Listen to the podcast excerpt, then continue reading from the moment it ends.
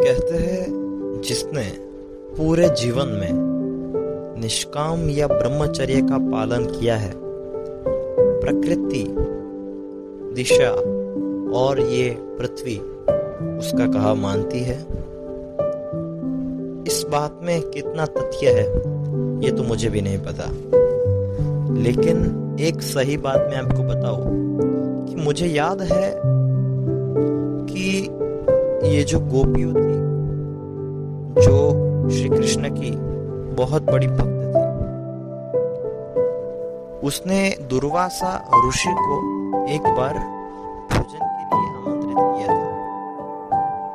लेकिन बीच में नदी थी तो उसने सोचा कि हम वहाँ जाके उसे भोजन कराए। लेकिन तब शायद कोई फैसिलिटी या कोई सुविधा थी नहीं। इसीलिए उसने श्री कृष्ण से बात की। श्री कृष्ण बोले कि तुम नदी से बोलना कि यमुना जी, अगर श्री कृष्ण सदा ब्रह्मचारी हो तो हमें मार्ग दिखाओ। ये बात है प्रकृति की।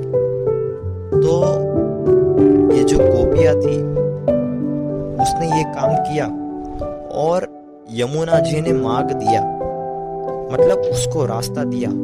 इसका मतलब ये है कि प्रकृति पे राज तुम कर सकते हो।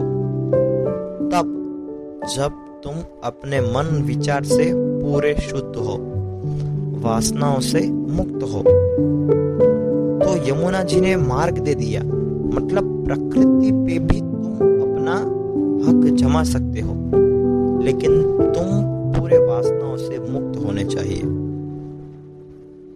जब दुर्वासा को उसने खाना खिलाया और जब वापस आ रही थी, तब दुर्वासा ने बात की कि अगर दुर्वासा उपवासी है तो यमुना जी मार्ग दिखाए। तो तब भी मार्ग खुला। मतलब प्रकृति पे ये बात ये बात कोई हवा हवाई में बात नहीं कर रहा हो।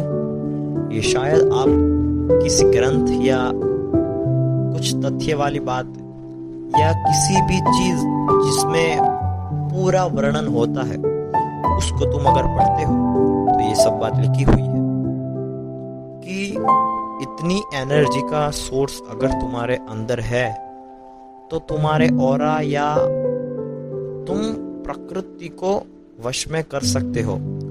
लेकिन इसके लिए तुम्हारे जीवन का संयम काफ़ी उच्च दर्जे का या उच्च शिखर का होना चाहिए।